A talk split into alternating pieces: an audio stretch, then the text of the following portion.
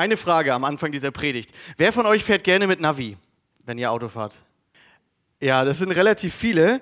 Ich fahre auch total gerne mit Navi und das Ding ist, ich habe mir das total angewöhnt, mit Navi zu fahren, weil das mich so, weil es mir eine Entscheidung abnimmt. So wie Chris eben gesagt hat mit äh, Obama, der morgens immer die gleichen Klamotten anzieht. Hoffentlich sind das unterschiedliche Hemden, aber habe ich nur gedacht. Aber ähm, er hat ja auch das Geld dafür wahrscheinlich, ne? Aber ich fahre so gern mit Navi, weil das nimmt mir alle Entscheidungen ab, ja? Also es sagt mir einfach, nimm diesen Weg, das ist der beste, der schnellste, der sicherste, da sind keine äh, Staus und so. Das ist so entspannt und ähm, so tick ich irgendwie auch so ein bisschen, ne? Dass man gerne mal so, so, Entscheidungen von anderen treffen lässt. Als ich angefangen habe mit Autofahren, ähm, es geht ja hier so ein bisschen um das, um das Autofahren bei der Predigtreihe, da ähm, äh, bin ich dann gerne auch mal ähm, mit unserer Familie irgendwie gefahren. Papa hat sich gefreut, dass ich ihn mal entlasten konnte beim Autofahren. Dann sind wir zu meinen Großeltern gefahren. Ähm, das ist so wir, wir, haben ja in Preetz gewohnt und dann sind wir so auf die A7 rauf, aber wenn Papa neben mir saß, dann bin ich total gedankenlos gefahren, bin ich immer Richtung Kiel abgebogen. Er sagt, Markus, wo wollten wir nochmal hin?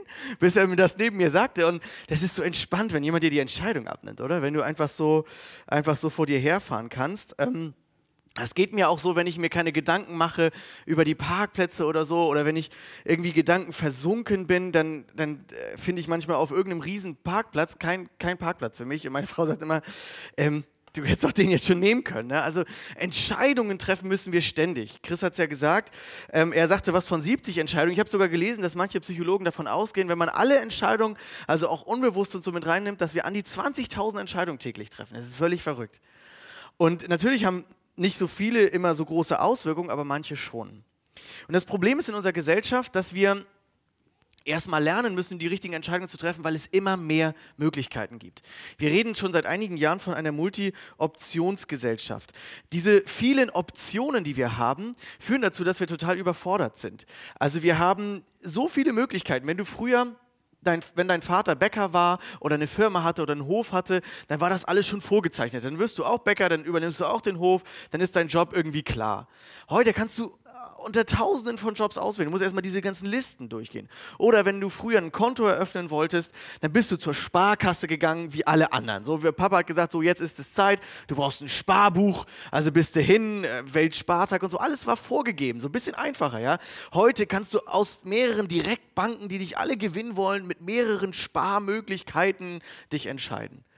Und bis du dich da, bis du da durch diesen Wust durch bist, ist, ist grauenvoll. Diese ganzen Entscheidungen, soll ich mich impfen lassen? In welche Gemeinde gehe ich? Ja, du hast die große Auswahl, alle sind online präsent. Ähm, wo studiere ich? Was studiere ich? Soll ich eine Beziehung eingehen? Mit wem überhaupt? 20.000 Facebook-Freunde. Ja, wer ist denn jetzt mein richtiger Freund? Ne? Früher war das ein bisschen enger, ein bisschen weniger, da hast du nicht so viel Auswahl gehabt. Jetzt kannst du ja noch über irgendwelche Online-Plattformen alle möglichen kennenlernen. Und das überfordert uns Menschen. Ich habe eine ähm, total interessante Entwicklung äh, gelesen. Ähm, man hat herausgefunden, dass von 2014 bis, äh, bis 2019 ähm, die Zahl der Studiengänge um 17 Prozent gestiegen sind.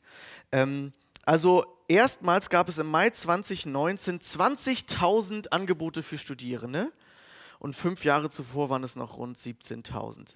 Ich sag dir mal ein paar abgefahrene Studiengänge, die du heute studieren kannst. Alltagskultur und Gesundheit, Technologie der Kosmetika und Waschmittel, Körperpflege, angewandte Sexualwissenschaft, aber nicht in Kiel, also ähm, Spaziergangwissenschaften, Wobei ich habe gehört, das soll, das soll nur eine, eine, Disziplin sein, ja kein richtiger Studiengang. Also ein bisschen geschummelt hier. Kristallographie, äh, Namensforschung, das kann ich gar nicht aussprechen, Onomastik, Brauwesen und Getränketechnologie, angewandte Freizeitwissenschaften und in den USA kannst du sogar Ufologie studieren. Da musst du dich erstmal entscheiden bei diesen ganzen Sachen, ja, was du heute alles studieren kannst. Ist völlig abgefahren. Und es ist auch bewusst so, dass uns immer mehr ähm, Möglichkeiten gemacht werden. Also musst dir mal überlegen, was du heute als junger Mensch alles entscheiden musst. Und das überfordert uns einfach. Die einen schieben Entscheidungen dadurch ganz viel vor sich her. Vielleicht bist du so ein Typ, der Entscheidungen einfach aussitzt, weil er sagt, das überfordert mich einfach. Oder du bist jemand, der ähm, entscheidet total schnell und irgendwie nur nach dem, was ihm entgegenkommt als erstes, das wird gemacht. Oder man verbohrt sich total. Es gibt auch Leute, die verbohren sich total Entscheidungen. Du kannst tausend Tests durchlesen, bevor du irgendwas kaufst. Und irgendwann bist du wahnsinnig, weil früher gab es drei Grafikkarten von drei Firmen oder so. Und da kam erst jedes halbe Jahr oder im nächsten Jahr noch eine weitere raus. Heute kannst du, oder bei Druckern genau das gleiche, heute hast du eine Palette an Druckern, das ist Wahnsinn, du kannst dich gar nicht richtig entscheiden. Also wir haben tausende Optionen und es fällt uns total schwer, uns da richtig zu entscheiden. Ne? Ähm, welche Gemeinde nehme ich? Hier ist die Lehre gut, da ist der Lobpreis besser, da ist das besser, da ist dies besser, da gibt es mehr Kinder, da gibt es... Und wir, und wir manche hoppen durch die Gemeinde und können sich nie entscheiden.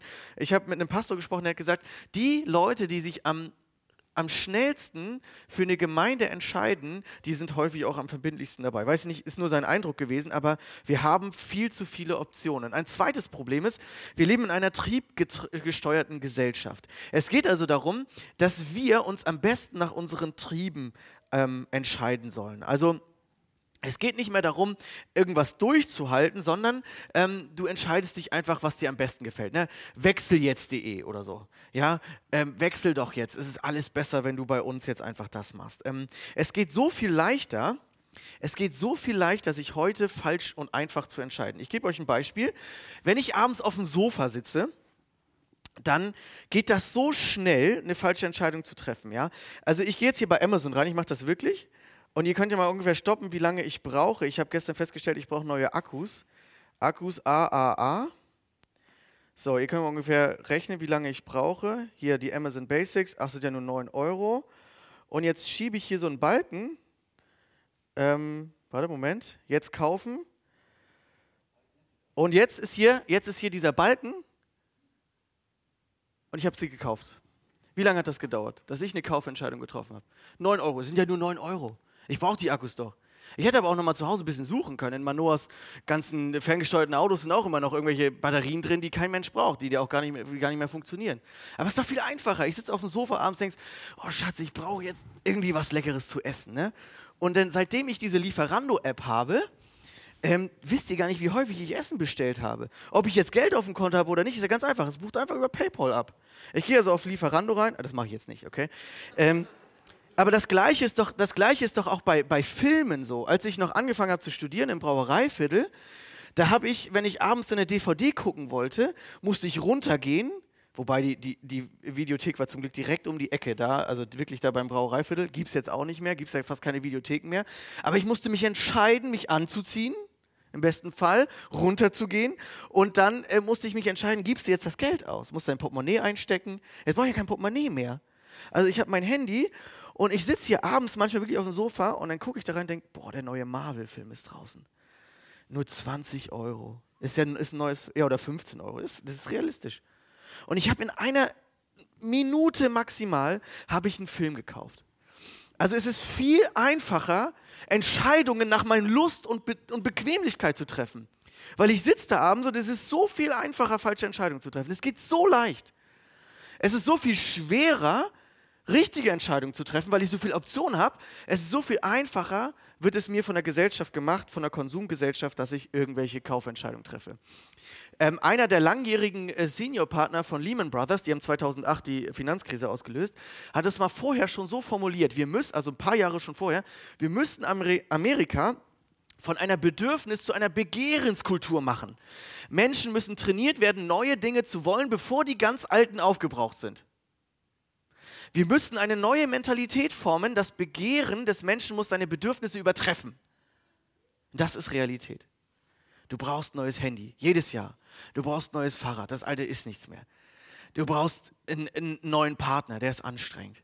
Ne? Also das ist das, was heute die Kultur ist. Ich würde zusammenfassen, es ist, sich richtig zu entscheiden, ist viel komplexer und kompliziert geworden und sich falsch zu entscheiden, ist viel einfacher geworden. Das ist die Realität, in der wir leben. Und ähm, man hat herausgefunden, dass die Generation Z, das sind also die jungen Leute von heute, dass die ein Riesenproblem haben mit diesen Entscheidungen. Es gibt verschiedene Typen. Es gibt den Ja-Sager, da gibt es diesen FOMO-Typen, das heißt Fear of Missing Out. Ich habe Angst, irgendwas zu verpassen. Das heißt, man sagt zu allem Ja. Man sagt ja, ich will damit machen, damit machen, da habe ich Bock drauf, das will ich. Man will alles, man wird nur niemandem gerecht, das funktioniert nicht. Am Ende springt man doch irgendwo ab und man kann nicht akzeptieren, dass jede Entscheidung für etwas auch eine Entscheidung gegen etwas ist. Man kann nicht alles machen auf dieser Welt. Man kann auch nicht alles werden. Man kann auch nicht jedem gerecht werden. Das funktioniert gar nicht. Und da haben wir also ein Problem, dass es der Ja-Sager. Es gibt aber auch die Nein-Sager, die das, das habe ich vorhin schon angedeutet, die das alles überfordert. Sagt, diese ganzen Entscheidungen, alles zu viel. Ich ziehe mich zurück, ich lasse andere für mich entscheiden. Wir werden aber gleich in der Bibel auch sehen, so geht es nicht. Gott möchte uns zu mündigen Menschen machen, die auch entscheiden und dich nicht nur auf dem Sofa warten und sagen, ach Gott, zeig mir doch mal, was ich jetzt machen soll. Ne? So funktioniert es nicht. Wir werden es gleich im, im Bibeltext noch sehen. Und das Problem ist, dass man dann einfach in so seiner Komfortzone bleibt. Umso weniger man lernt, mutige Entscheidungen zu treffen, desto mehr wird man in seiner Komfortzone bleiben und nicht rauskommen und nicht irgendwie mal mutig vorankommen. Und die Qualität unserer Entscheidungen beeinflusst die Qualität unseres Lebens, wie, wie Chris es richtig gesagt hat. Oder anders gesagt, Woody Allen sagt, wir sind die Summe unserer Entscheidungen. Oder Dumbledore sagt zu Harry Potter, es sind nicht unsere Fähigkeiten, die zeigen, wer wir sind, sondern unsere Entscheidungen. Und ich glaube, da ist einiges dran. Achso, ich habe die letzte Kategorie vergessen. Die ähm, Vielleicht-Sager. Das finde ich richtig anstrengend. Und das ist so total typisch. Vielleicht-Sager sind so, ja, ich bin vielleicht dabei. Hey, hast du Bock auf die Freizeit mitzukommen? Ja, ich denke, ich bin vielleicht dabei. Ja, wenn ich das schon höre, dann denke ich mir, sag mir doch lieber, du willst nicht dabei sein, du hast einfach keinen Bock, du kommst nicht raus aus dem Quark oder du hast was Besseres vor. Oder sag mir, wenn ich dir jetzt sage, hey, Übrigens, wir haben auch im christlichen Bereich immer mehr Angebote. Dieses Jahr, ne, was wir alles, wirst du gleich in der Moderation noch sehen, was wir alles an Ideen, Programmen und Angeboten haben. Wie jemand von euch sagt mir ab. Ne? Nein, aber das ist, das ist schwierig, wenn ich dann so komme und sage, sei bei unserem neuen Pulstag dabei oder sei bei dem Eheabend dabei. Das ist richtig gut für dich. Und ich bin davon fest überzeugt, das ist wirklich so. Das ist jetzt nicht übertrieben. Es wird richtig gut. Und dann kommst du und sagst zu mir, ja, Markus, ich denke schon, vielleicht, mal gucken. So, ne? Da denke ich mir immer, mh hm, so, ne? Sag doch lieber, Markus, ich weiß nicht, ob mir das zu viel wird. Bis wann brauchst du eine Entscheidung? Das hört sich echt gut an, was ihr da wieder startet. Bis wann bräuchtest du eine Entscheidung, eine Anmeldung? Weißt du, dann kann ich damit was anfangen. Dann kannst du mir ehrlich sagen, ich bin mir nicht sicher, aber nicht dieses Ja, ich denke schon, ich bin dabei. Und dann ist es nämlich viel einfacher, wieder abzusagen. Du sitzt abends beim Handy und jemand sagt, hey, willst du mit zum Jet kommen? Äh, ähm, hey, wir haben heute was vor und du denkst so, oh, oh, da ist mein Computer oder mein Fernseher so einfach abzusagen, ja? So einfach, ja, Leute, heute passt es nicht so, bin ein bisschen kaputt und so, ne? Wenn jetzt jemand vor mir stehen würde, wäre das nicht so einfach. Weil der würde mir sagen, ach Markus, komm aus dem Sofa raus, komm aus dem Quark, es ist richtig gut beim Jet. Es ist viel wichtiger, dass du mal mitkommst und nicht immer zu Hause bleibst. Das, es ist so einfach zu sitzen, zu bleiben, zu sagen, oh, heute gehe ich zum Gottesdienst oder nicht? Ich könnte ja mal ausschlafen, so ein schlechtes Wetter und der Schnee und es ist dunkel und gibt ja eh kein Kinderprogramm. Und dann ist es so viel einfacher, auf dem Sofa sitzen zu bleiben und statt mutige Entscheidungen zu treffen. Aber unsere Entscheidungen machen uns aus. Das ist wirklich, wirklich so. Auch die Bibel, wenn du das so durchschaust, die Entscheidungen formen immer die Zukunft der Menschen. Und natürlich, und das werden wir nachher noch sehen, gibt es immer die Möglichkeit auch zur Umkehr. Was gibt es für Typen von Entscheidungen? Es gibt irre viele Entscheidungen.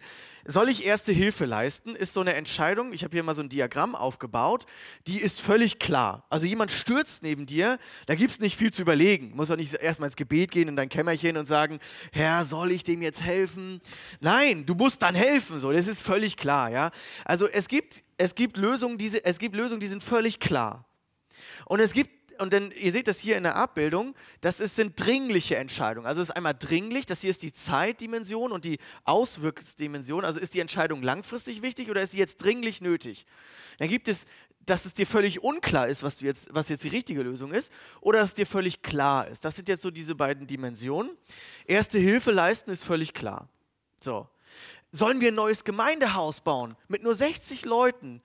Wo nicht so viele richtig gut verdienende Unternehmer sind in der Gemeinde Christus Forum Kiel. Nämlich gar keine. So, und sollen wir jetzt wirklich ein neues Gemeindehaus bauen? Meint ihr, das war eine einfache Entscheidung für uns? Es ist völlig unklar. Da gibt es tausend Argumente dafür, gibt es tausend dagegen, mindestens. Ne? Das ist aber langfristig sehr, sehr entscheidend, weil du zahlst ja ganz viel auch langfristig an Geld ab. Und jetzt sind wir hier, wir haben die Entscheidung getroffen. Aber das war nicht eine einfache Entscheidung, kannst du nicht mal kurz treffen. So, dann gibt es noch eine andere Entscheidung. Ähm, soll ich meine Freundin heiraten? Sie liebt mich, sie ist Christin, sie hat die gleichen Werte und Ziele, sie ist toll. Ey, ganz ehrlich, do it. Also da gibt es Entscheidungen, da ist alles abgeklärt, da ist schon alles klar und da, manchmal sage ich mir, tu es. Worauf wartet ihr? Ah ja, nicht rum. So, ja. Ähm, es ist eigentlich völlig klar Und trotzdem ist es natürlich auch eine langfristige Entscheidung. Wir müssen uns aber lernen, irgendwann zu entscheiden. Es ist so. Du kannst nicht alles vorhersehen. Du weißt nicht, was irgendwie ist. Und du musst dann auch zu dieser Entscheidung einfach stehen. Jetzt gibt es noch viele andere Entscheidungen. Und mir ist ganz wichtig, dieser Punkt zum Beispiel. Soll ich jetzt mit jemandem zusammenkommen? Soll ich eine Beziehung eingehen? Das ist ganz häufig für viele Leute hier. Ja, das ist ganz häufig für viele Leute hier. Ja, ist doch klar. Hollywood sagt mir, Liebe auf den ersten Blick. First Look, First Love. Also das ist das, was Hollywood uns beibringt. Du siehst dann in so einem anderthalbstündigen Film oder heute zweieinhalb Stunden, da verliebt sich jemand und da ist alles klar. Und davon sind wir geprägt. Aber so eine Entscheidung, einen Partner zu wählen, die ist mindestens hier, die ist viel, viel wichtiger und langfristig entscheidender. Also triff die bitte nicht aus deinen Trieben nur heraus oder nur aus Gefühlen heraus. Gefühle sind schön und gut, aber viel wichtiger ist, dass du diese Entscheidung mehr durchdenkst, ja. Soll ich mir ein Fahrrad kaufen, ist vielleicht nicht ganz so langfristig schlimm. Soll ich mir die Wohnung leisten? Aber trotzdem schon was, worüber man nachdenken sollte. Soll ich mich impfen lassen? ich habe die Entscheidung für mich jetzt an dem Punkt einge, eingestuft, jedenfalls ganz am Anfang, als diese Diskussion losging, hörst du so Nachrichten, ah, das könnte auch Nebenwirkungen haben und dann fängst du an so ein bisschen, ah, ich bin mir unsicher und so. Und was mache ich dann? Was mache ich dann, wenn ich hier irgendwo zwischen bin? Also wenn ich merke, ich bin hier nicht ganz klar, ich bin mir, ich bin mir schon mehr so in Richtung unklar. Und es wird eine Entscheidung, die wird immer dringlicher, weil das hat was mit Einschränkungen und Pandemie und bla bla und ähm, alles Mögliche zu tun. Und ich werde euch nicht antworten, wie ich mich in dieser Sache entschieden habe. Ich werde gleich ein anderes Beispiel nehmen, ganz bewusst. Aber ähm, soll ich in der Kinderstunde mitarbeiten? Ja, vielleicht merkst du, ja, da habe ich eine Begabung und so. Ähm, aber ich bin mir trotzdem unsicher. Äh, es gibt auch viele andere Möglichkeiten, in der Gemeinde mitzuarbeiten. Und, ähm, aber irgendwann muss ich eine Entscheidung treffen. Also das ist demnächst wichtig, weil irgendwann will jemand von mir eine Rückmeldung haben. So, und jetzt möchte ich Folgendes äh, mit euch machen. Ich glaube, Entscheidungen ähm, haben unterschiedliche, äh, wir müssen unterschiedlich entscheiden. Bei diesen dringlichen Entscheidungen, bei diesen dringlichen Entscheidungen, die wir sofort treffen müssen, müssen wir gute Gewohnheiten trainieren. Da wird es aber um nächste Woche drum gehen. Ähm, wenn, wenn mir jemand zum Beispiel etwas äh, Ungerechtes bei äh, antut, dann reagiere ich ganz häufig total unbarmherzig. Das ist mir so im letzten Jahr aufgefallen. Also muss ich einen neuen geistlichen Reflex lernen, aber das werden wir nächste Woche anschauen.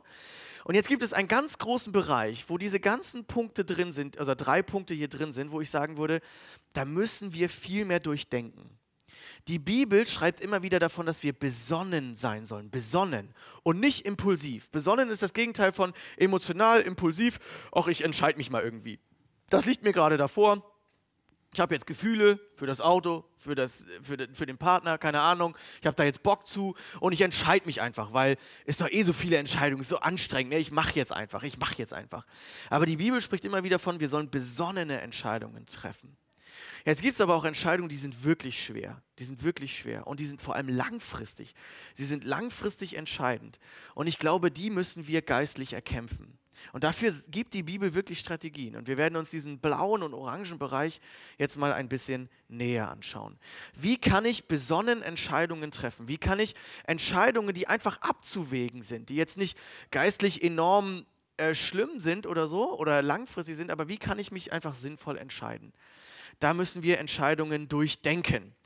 Ähm, und, ach so, genau, was wir immer machen sollten, wenn etwas unklar ist, oder auch so, wir sollten immer beten. Es kann ein Stoßgebet sein, auch in bremslichen Situationen. Es kann ein regelmäßiges Gebet sein bei ähm, langfristigen Entscheidungen und es kann ein intensives Gebetsleben sein bei sehr wichtigen Entscheidungen. Diese drei Arten von Entscheidungen. Wir haben diese reflexartigen Entscheidungen, die müssen eintrainiert werden. Wir haben mittelfristige Entscheidungen, damit werden wir uns jetzt beschäftigen und dann später noch mit den langfristigen Entscheidungen das habe ich von der Kollegin mit übernommen. Das sind so Bereiche, die kannst du bei dir mal wirklich auf, aufmalen und die durchgehen. Da hast du ähm, nur sieben Punkte, wie ihr mich kennt, ne? Ähm, sieben Bereiche, alle mit B, eine mit P. Ähm, vielleicht könnt ihr sie euch merken. Das erste ist wirklich das Wichtigste, ähm, dass wir in die Bibel, in Gottes Wort reinschauen. Weil da hat uns Gott seinen grundsätzlichen Willen gesagt. Also Gott sagt ja in der Bibel, das will ich grundsätzlich. Und ich, wir müssen uns nicht wundern, wenn wir uns grundsätzlich nach seinem Willen nicht richten, dass wir dann auch keine gesegneten richtigen Entscheidungen treffen werden. Weil Gott hat ja uns, kennt uns ja, hat uns ja gemacht Und er weiß ja, was das Beste für uns ist. Und wenn wir uns an seine grundsätzlichen Richtlinien nicht halten, werden wir abkommen von der Straße. Also Gottes Wort ist übrigens kein Navi.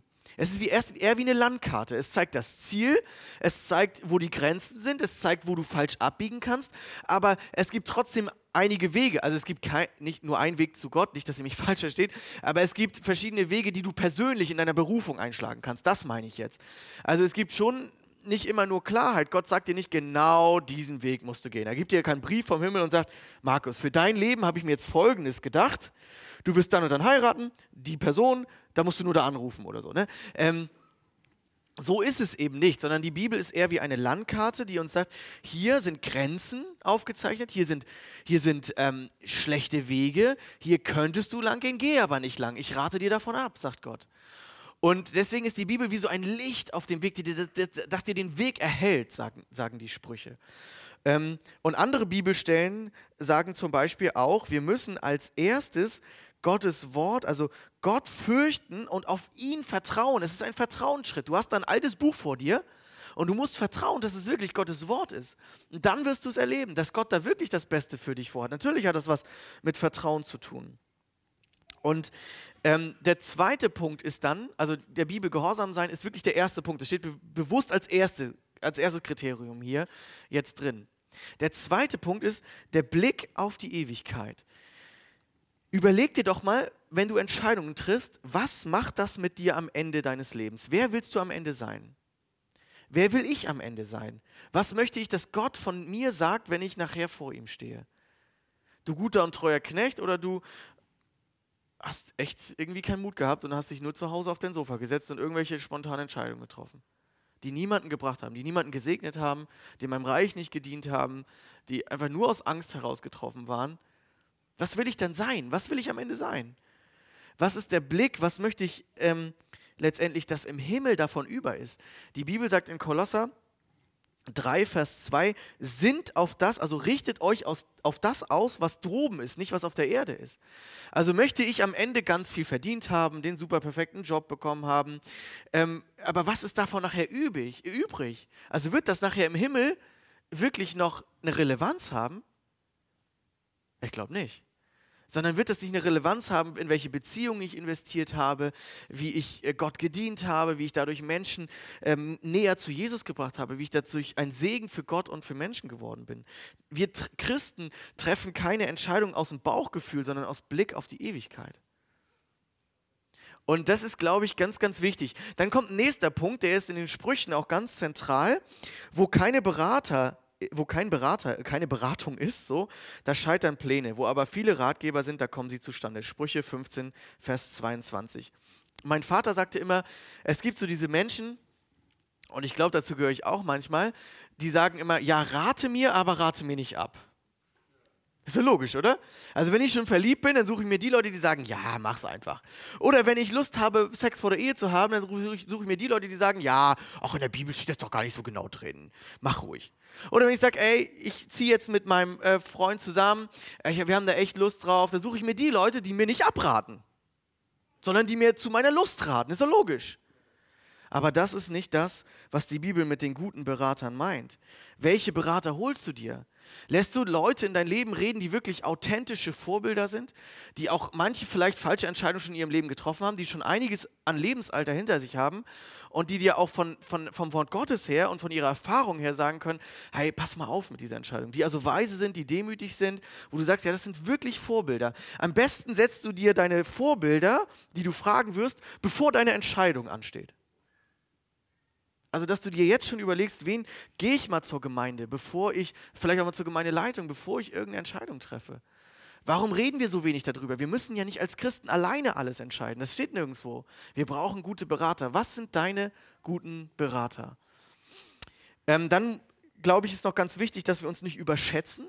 Also, dass wir gucken, sind wir dazu begabt, sind wir dazu befähigt, haben wir überhaupt die Ressourcen?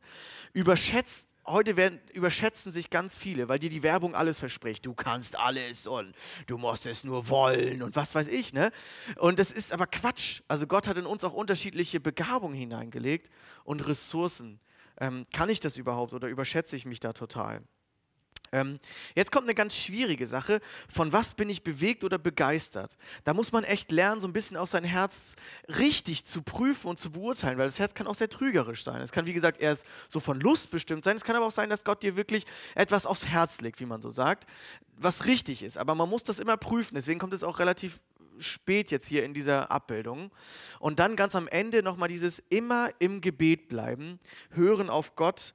Ähm, aber auch ehrlich prüfen, ob es wirklich Gottes Stimme ist. Das muss man auch mit der Zeit lernen. Und dann habe ich noch eine Sache hinzugefügt, hier mit P, dass man lernt, äh, was ist eigentlich die, meine Persönlichkeit. Ich glaube, erst wenn ich meine Persönlichkeit kenne, wenn ich merke, wie ich ticke, also bin ich ein impulsiver Mensch, bin ich ein total phlegmatischer Mensch, der sich irgendwie nie entscheiden kann, ähm, bin ich ein sehr impulsiver Mensch, der sofort begeistert ist und jede Entscheidung nimmt, die ihm, vor, die ihm jetzt gerade äh, irgendwie so Bock macht oder so. Du musst deine Persönlichkeit kennen. Deine Persönlichkeit zeigt sehr viel, wie du Entscheidungen triffst. Und deswegen muss man das auch ein bisschen reflektieren lernen. Gar nicht so einfach, sich ähm, selbst zu reflektieren, ist auch eine Lernsache. Und ich zeige euch mal, wie ich das mit einer schwierigen Entscheidung in meinem Leben gemacht habe oder wie, wie ich mich erst entscheiden wollte. Ähm, mein Herz hat nämlich gesagt, nach dem Master of Education. Master of Education ist so ähm, der ja, es gibt ja erst den Bachelor, den ah, Bachelorabschluss als Lehrer. Ich bin ja, dann habe ich noch den Master gemacht. Und mit Master bist du dann mit deinem Lehramtsstudium erstmal fertig. Und ich habe so in der Zeit gemerkt, boah, Gott will, wird mich wahrscheinlich woanders haben wollen. Ich werde wahrscheinlich in die Jugendarbeit einsteigen. Und ich hatte schon richtig Bock. Freizeiten machen, Jugendarbeit machen. Und ich habe so Blödes vom Ref gehört. Oh, das Referendariat, das ist so die letzte Ausbildungszeit, die letzte, der letzte Ausbildungsbaustein dann vom Lehramt, damit du wirklich vollständig Lehrer bist. Das soll richtig schwer sein. Das soll richtig anstrengend sein. Ich habe mir gedacht, oh nö. Also wenn ich dann eh nicht Lehrer werde, sondern was anderes mache, dann könnte ich doch jetzt einfach abbrechen. Ne? Ähm, ich habe doch jetzt schon den Master of Education, das heißt der Meister des Unterrichtens. Das hört sich doch gut an. Bin ich fertig, habe ich schon lang genug jetzt studiert. Und ich habe gemerkt, ich habe nicht so einen richtigen Bock, jetzt noch anderthalb Jahre ein schweres Referendariat durchzumachen, ähm, wenn ich doch dann sowieso kein Lehrer werde. So, und jetzt gehen wir aber mal diese Bereiche durch. Was sagt die Bibel dazu? Die Bibel sagt nirgendwo, mach dein Ref, Markus. Das finde ich einfach nicht, ja. Ähm, aber sie sagt schon, bleib in deinem Stand. Das ist jetzt hier grün markiert. Das würde also äh, zeigen, ja, könnte schon so darauf hinweisen, zieh erstmal was durch. Bleib in dem, wo Gott dich jetzt hingestellt hat und ähm, zieh es durch. Aber so ganz steht es ja auch nicht ganz da äh, sei fleißig und sei treu, habe ich jetzt so in gelbe Klammern gesetzt, weil ist neutral. Ne? Das kann bedeuten, ich soll jetzt darin fleißig sein oder darin fleißig sein. Das hilft mir jetzt auch nicht so viel. Okay, ich habe jetzt mal so ein bisschen in der Bibel gescha geschaut, könnte das oder das bedeuten. Was bedeutet das auf die Ewigkeit? Hm, weiß ich auch nicht so genau. Ne? Also ich kann ja auch mit Lehrer, mit meinem Lehrer sein, ähm, wirklich viel für, für Gott tun. Ich kann da Menschen prägen, ich kann da ähm, ein Segen sein, wenn Gott mich begabt hat. Ja, okay. Blick auf die Ewigkeit könnte auch beides sein. So, ne? Äh, kannst du Pro und Contra oder je nachdem, wie du es bewertest. Du musst selber deine Entscheidung mal da eintragen und dann mal deine Argumente da prüfen. Ähm, aber alle meine Vorbilder und meine Berater haben gesagt, Markus, zieh das durch. Mach dein Ref, dann hast du eine wirklich abgeschlossene Ausbildung. Brich jetzt nicht ab, sondern zieh das durch, weil irgendwann, wenn du vielleicht nicht mehr Jugendarbeit mit 45 machen willst oder 50, hast du überhaupt keinen Bock mehr, wenn du in deinen ursprünglichen Beruf zurückkehrst, dass du dann nochmal ein Referendariat machst. Hast keine Lust mehr zu, das sage ich dir. Und ich habe mehrere Leute gefragt, die haben mir alle gesagt, Markus, zieh das durch oh, ja, kann ich gar, keinen Bock. Und habe ich aber gemerkt, ich habe gebetet und Gott zeigt mir, du kannst das. Ich habe auch die Befähigung dazu von allen Seiten so, ey Markus, du, du kriegst das hin, du bist ein guter Lehrer, du schaffst auch das Ref. Und habe ich auch gemerkt, Gott ebnet alle Wege, wirklich. Er ebnet alles. Ich kriege eine gute Schule, wo ich Vertretungslehrer sein darf. Da darf ich dann auch mein Ref anfangen. Und letztendlich war es wirklich die richtige Entscheidung, das Ganze durchzuziehen. Ich habe diese Tabelle auch mal mit Impfen gemacht, zeige ich euch aber nicht. Äh, müsst ihr selber machen, ja. Es will jetzt keine Partei ergreifen. Also der erste Schritt, sagt mal ähm, Fred, äh, Fremut äh, Malik, sagt einmal, der erste Schritt ist erstmal die vollständige Bestimmung. Was ist überhaupt das Problem? Und dazu nehmen wir uns häufig keine Zeit. Wir sitzen am Sofa abends und haben wir auch gar keinen Bock mehr. Dann ist man so schlapp, so erschöpft. Ich kann da nicht mehr richtig denken, ehrlich gesagt. Ich bin dann nur so ich entscheide irgendwie spontan irgendwas, ja. Aber dann mal richtig so eine Tabelle zu machen und was durchzudenken, eine Entscheidung wirklich besonnen zu treffen, kann ich nicht auf dem Sofa. Ich weiß nicht, ob du das kannst, ich kann das nicht. Also triff nicht so Sofa-Entscheidungen, sondern komm raus aus dem Sofa, setz dich mal hin, du brauchst dafür Ruhe. Meine Frau und ich haben uns letzte Woche im Urlaub nochmal so einen Vormittag genommen, sind weggefahren und haben uns unsere Ziele aufgeschrieben und haben dann klare Entscheidungen in jedem unserer Lebensbereiche getroffen. Aber ich, brauch, ich muss das morgens machen, da habe ich die meiste Energie, muss dafür mir frei nehmen und dann habe ich Kraft, da mal richtig drüber nachzudenken. Ähm, erst wenn wir merken, ob unsere Motivation aus unserer alten Natur heraus ist, also will ich nach Lust und Bequemlichkeit entscheiden vom Sofa aus, oder ist sie wirklich von Gottes Geist inspiriert? Ist sie getrieben von Gottes Wort? Ist sie inspiriert von Liebe? Dann sind es, äh, glaube ich, sinnvolle Entscheidungen. Und äh, genau diesen Vers, wo das, wo das drinsteht, was ich gerade gesagt habe, der hat mich wirklich das letzte Jahr begleitet. Das ist, glaube ich, der wichtigste Vers für mein letztes Jahr. Gott hat uns nicht ein Geist der Ängstlichkeit gegeben, sondern der Geist der Kraft, der Liebe und der Besonnenheit. Das sind die Filter, wie wir Entscheidungen treffen sollen. Nicht aus Angst, sondern aus Kraft und Mut. Geist der Kraft, das Wort Kraft, was hier hintersteht, heißt Dynamis. Dynamis. Er hat uns einen Geist der Power gegeben, der Wunder. Und wenn wir mutig sind, dann kann der Heilige Geist das wirklich tun. Hab keine Angst. Du bist ja nicht alleine. Du kannst diese Entscheidung treffen. Du kannst mutig den nächsten Schritt gehen. Gott ist ja da. Wenn du alles schon geprüft hast, dann triff jetzt die Entscheidung. Sei mutig und triff dieses Jahr Entscheidungen, die einen Unterschied machen, die einen geistlichen Unterschied machen. Ähm, und wie ich schon eben ein paar Mal angedeutet habe, triff Entscheidungen nicht aus Bequemlichkeit und Lust. Was ist jetzt das Einfache? Wo kann ich jetzt, wo, wo kann ich jetzt gerade fliehen, weil es einfacher ist? Dein, dein Leben macht keinen Unterschied, wenn du immer die einfachsten Entscheidungen wählst. Du wirst immer fliehen. Das Leben hier ist kein einfaches Leben. Das Leben hier ist mit, mit, mit, mit Hürden verbunden, auch als Christ, vielleicht sogar besonders. Sondern trifft besonnende Entscheidungen. Besonnenheit heißt das Gegenteil von ähm, Impulsivität, Emotionalität, ähm, von Unvernunft, von, Un von, von Dummheit. Also in, in Besonnenheit steckt Klugheit mit drin, steckt Verstand gebrauchen mit drin, äh, steckt Selbstbeherrschung mit drin. Wisst ihr, was ich denke zu Besonnenheit? Ich habe so gedacht, das passt zwar wörtlich jetzt nicht, aber man kann sich ganz gut merken. Besonnenheit heißt eigentlich, ich treffe Entscheidungen erst, wenn die Sonne einmal untergegangen ist und einmal wieder aufgegangen ist. Besonnen. Es klappt, das, das passt nicht vom Wort her. Ne? das könnt ihr jetzt prüfen, aber man kann sich vielleicht gut merken, ja. Triff doch bitte nicht abends eine Entscheidung und sag, ich sag jetzt ab. Oder ich schreibe jetzt eine böse E-Mail. Der hier in der Gemeinde, der ist mir so schlecht gekommen, hier Gemeindeleitung, ich muss mal alles rauslassen. Ich nehme meinen Laptop und schreibe eine, abends eine E-Mail, weil ich bin richtig sauer. Ich bin sauer auf die Entscheidung in der Gemeinde. Oder ich, äh, äh, ich muss jetzt jemandem hier mal meine Meinung geigen. Wenn du das abends machst, bevor du einmal drüber geschlafen hast, ist es nicht besonnen. Und wie häufig bin ich nicht besonnen, sondern ich bin so ein emotionaler Typ, was man ein bisschen merkt. Und ich treffe dann so, ich, das, das, das, das rödelt richtig in mir, das arbeitet alles in mir. Und ich denke, ich muss das rauslassen. Aber lass es doch erst bei Gott raus, geh mit Gott ins Gespräch, schlaf einmal drüber, besonnen. Einmal Sonne unter, einmal Sonne aufgehen lassen. Also ich glaube, das ist ähm, vielleicht ein ganz, ganz einfaches zu merken.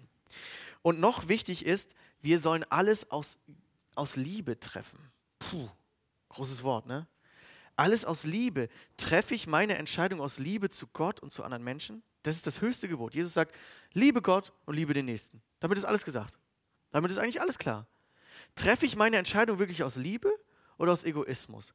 Bin ich ein Segen für Gott und andere, wenn ich meine Entscheidung treffe? Gar nicht so einfach, ne? Der Neffe von Walt Disney, das ist der ähm, Roy Disney, sagte mal, es ist nicht schwer, Entscheidungen zu treffen, wenn du deine Werte kennst. Und das ist das Angebot, was, was Gott ja auch macht. Ich habe hier göttliche Werte in meinem, Wort, in, in meinem Wort euch gegeben. Wenn ihr diese Werte übernehmt, dann sind das gute Werte. Das sind Werte, die zum Segen sind für dich und für andere.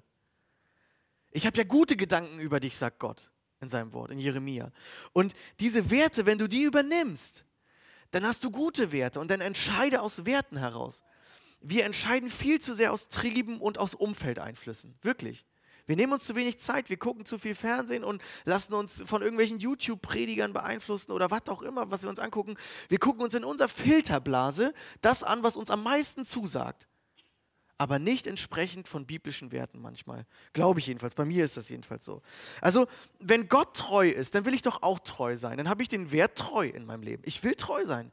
Ich will verbindlich sein. Das heißt, wenn ich irgendwo zugesagt habe, dann ist das eine Entscheidung, die habe ich getroffen, dazu stehe ich. Ich komme. Ich habe zugesagt. Außer ich bin krank natürlich oder so. Ja? Oder wenn Gott großzügig ist, dann, ich, dann will ich auch großzügig sein. Das ist sein Wert, das ist auch mein Wert. Und wenn ich großzügig sein will, dann muss ich doch in diesem Jahr überlegen, 2022, was bedeutet das für mein Geldbeutel?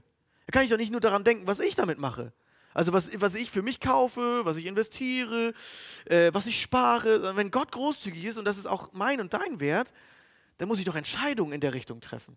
Dann will ich doch Entscheidungen auf Grundlage dieses Wertes treffen. Dann will ich doch nicht abends hier mir eine Pizza kaufen, wenn ich das Geld gar nicht habe, sondern ich muss aufstehen, muss mir meinen Laptop nehmen, dann muss ich irgendwo googeln. Das dauert ja dann auch lange. Dann muss ich mir überlegen, okay, für wen spende ich jetzt? Jetzt muss ich irgendwo noch im Impressum dieses Spendenkonto raussuchen. Das dauert alles länger.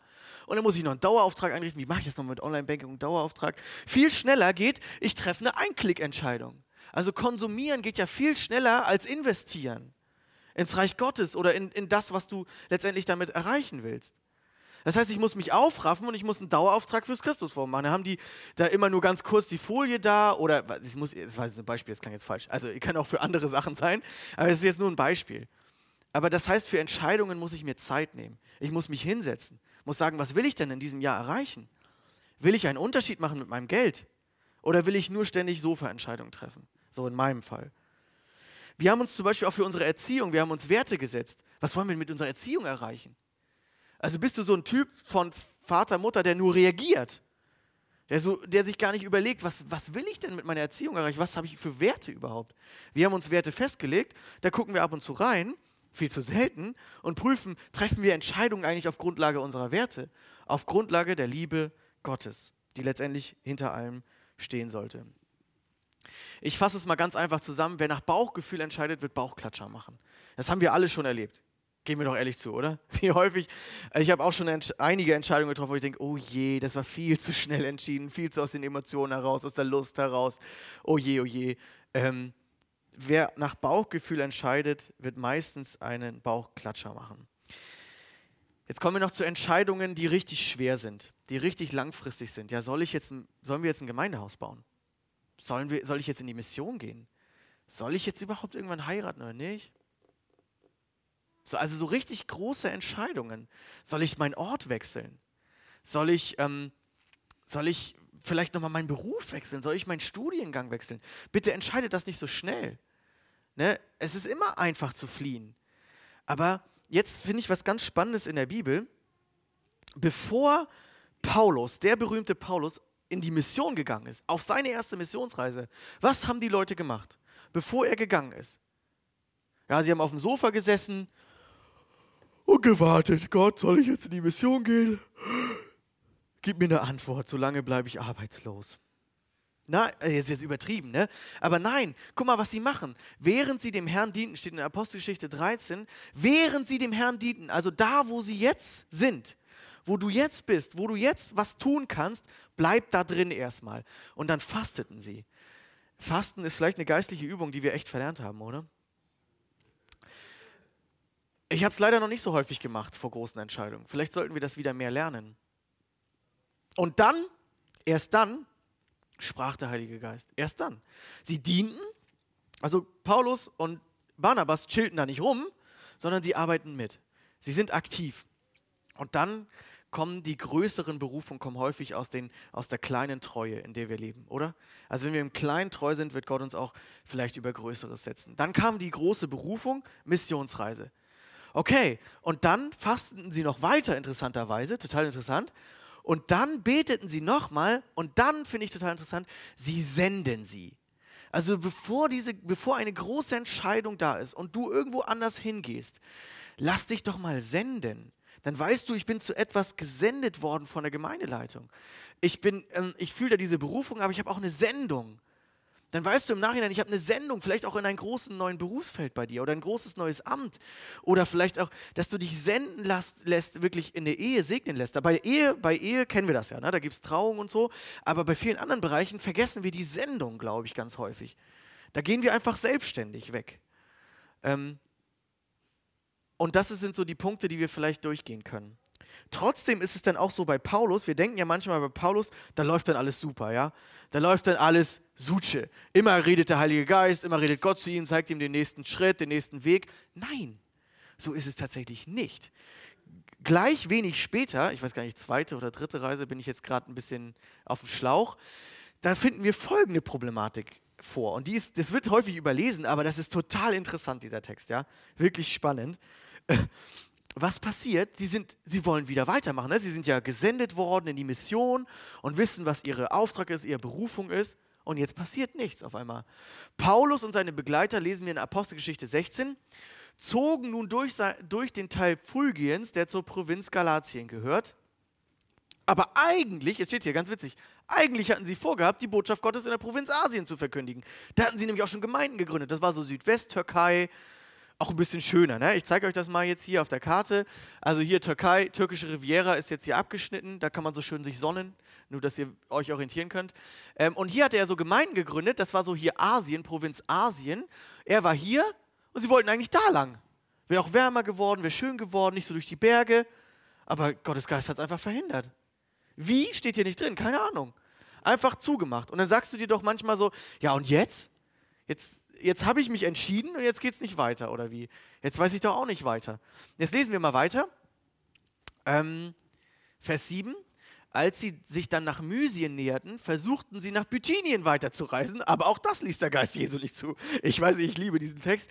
Ähm, das ist so, sie wollten dann nach, sie wollten hier rüber, nach Mysien, direkt hierhin, aber äh, dann mussten sie nach Bithynien.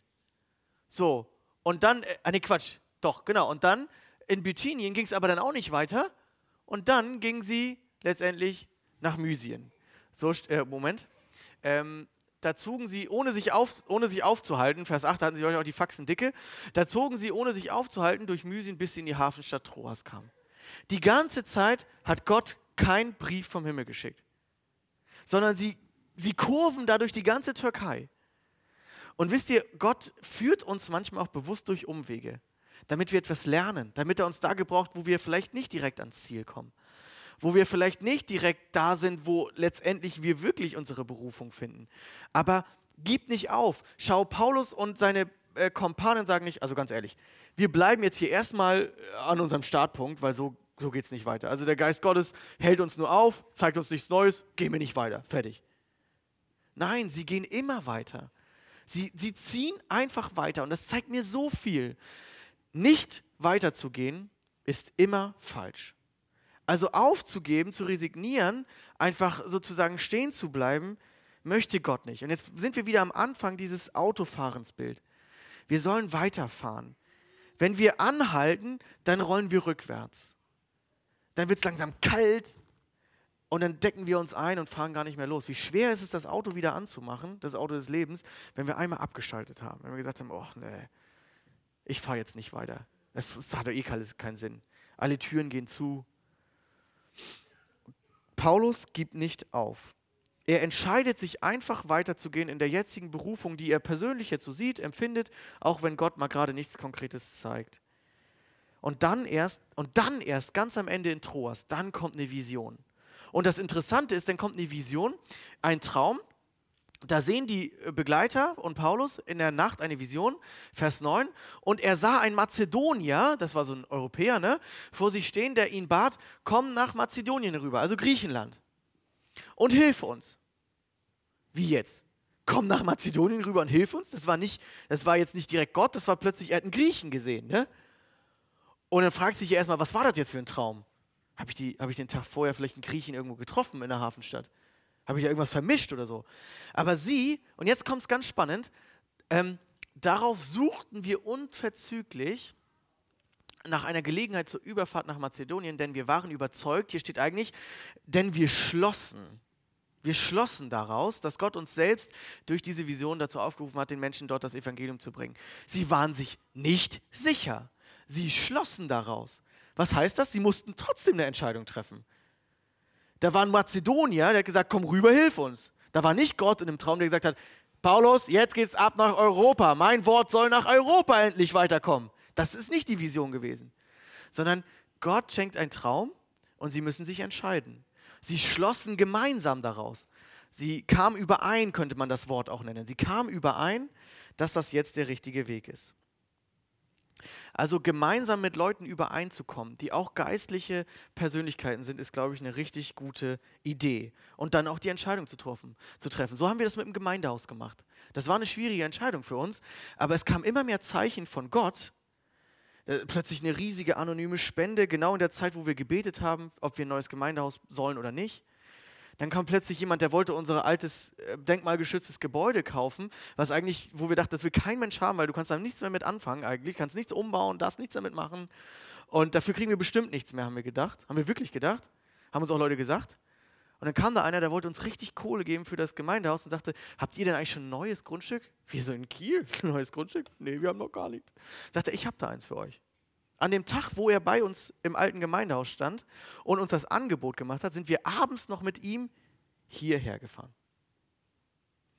Und trotzdem war das keine Entscheidung abnehmen. Trotzdem haben wir dann miteinander gerungen in der Ältestenschaft, haben Leute befragt, haben, haben dann mit euch drüber gesprochen, aber wir haben eine Entscheidung getroffen. Und wenn es nach manchen gegangen wäre, hätten wir sie nicht getroffen. Manche wollten es nicht. Das ist immer so. Du wirst Leute enttäuschen, wenn du Entscheidungen triffst. Du kannst es nie allen recht machen.